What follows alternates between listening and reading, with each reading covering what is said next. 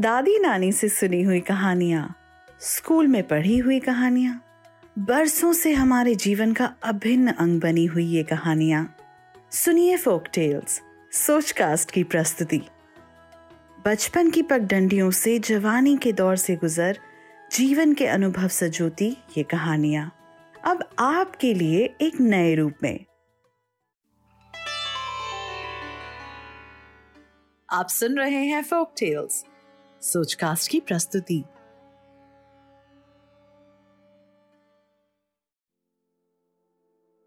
आंध्र प्रदेश के एक गाँव में रामलिंग नामक एक किसान रहता था। कई वर्ष पूर्व उसकी पत्नी की मृत्यु हो चुकी थी। पत्नी की मृत्यु के बाद खाना बनाने और अन्य घरेलू कार्यों में उसे कठिनाई उत्पन्न होने लगी। इसलिए उसने एक नौकरानी रख ली, जिसका नाम भानुमति था। भानुमति घरेलू कार्य में दक्ष थी। साफ़ सफ़ाई हो, जानवरों की देखभाल हो, खाना बनाना हो या कपड़े धोना हो, वह सारे काम उचित रीति से किया करती थी। उसमें एकमात्र कमी ये थी कि वह बहुत चटोरी किस्म की स्त्री थी। वह जब तब घर की खाने पीने की चीज़ें चटकर जाया करती थी। प्रारंभ में तो रामलिंग ने इस ओर ध्यान नहीं दिया।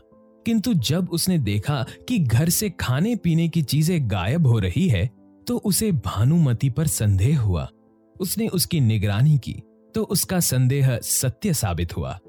उसने भानुमति को चेताया, किंतु भानुमति का अपनी चटोरी ज़ुबान पर नियंत्रण ही नहीं था। खाने की महक आते ही वह खाने पर टूट पड़ती।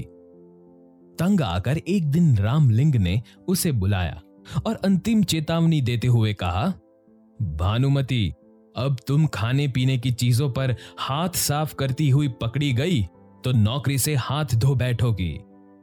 चेतावनी मिलने के बाद से भानुमति संभल कर रहने लगी। कुछ दिनों तक रामलिंग को किसी प्रकार की कोई शिकायत नहीं हुई। उसे लगा कि भानुमति सुधर गई है। एक दिन वह बाज़ार से बहुत ही रसीले जहांगीर आम खरीद कर लाया। उस शाम उसका एक मित्र घर आने वाला था।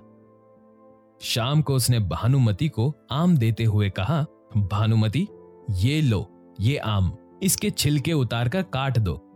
जब मेरा दोस्त आएगा तो हम दोनों मिलकर इसे खाएँगे भानुमति ने आम ले लिए और चाकू निकालकर आम काटने लगी।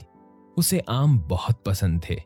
आम काटते हुए उसका जी ललचाने लगा। उसने स्वयं पर नियंत्रण रखने का बहुत प्रयत्न किया, किंतु नहीं कर पाई और आम काटते काटते ही उसे पूरा खा गई।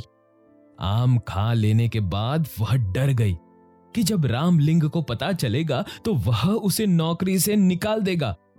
वह किसी तरह से खुद को और अपनी नौकरी को बचाने का उपाय सोचने लगी। थोड़ी देर बाद वह रामलिंग के पास गई और उसे एक चाकू देते हुए बोली इस चाकू की धार मंद हो गई है। इससे आम के छिलके ठीक से नहीं उतर रहे। इसकी धार तेज कर दो।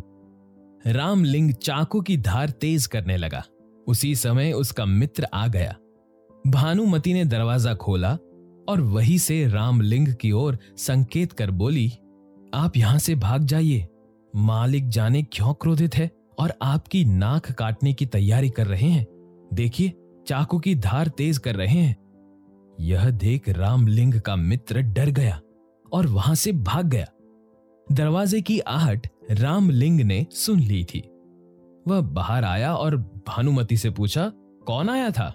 भानुमति बोली, आपके मित्र आए थे और मुझसे आम छीन कर भाग गए।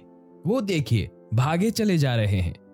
यह सुनकर रामलिंग चाकू हाथ में लिए ही अपने मित्र के पीछे यह चिल्लाते हुए दौड़ा, अरे मित्र आधा मुझे तो देता जा। रामलिंग की बात जब उसके मित्र के कानों में पड़ी तो उसने सोचा कि रामलिंग उसकी आधी नाक मांग रहा है, इसलिए वह और तेज़ी से भागने लगा। कुछ दूर तक रामलिंग ने उसका पीछा किया, फिर थक हार कर घर लौट आया। उधर भानुमति आम चट करके अगली चोरी की तैयारी करने लगी। सुनिए हर हफ़्ते एक नई फोक टेल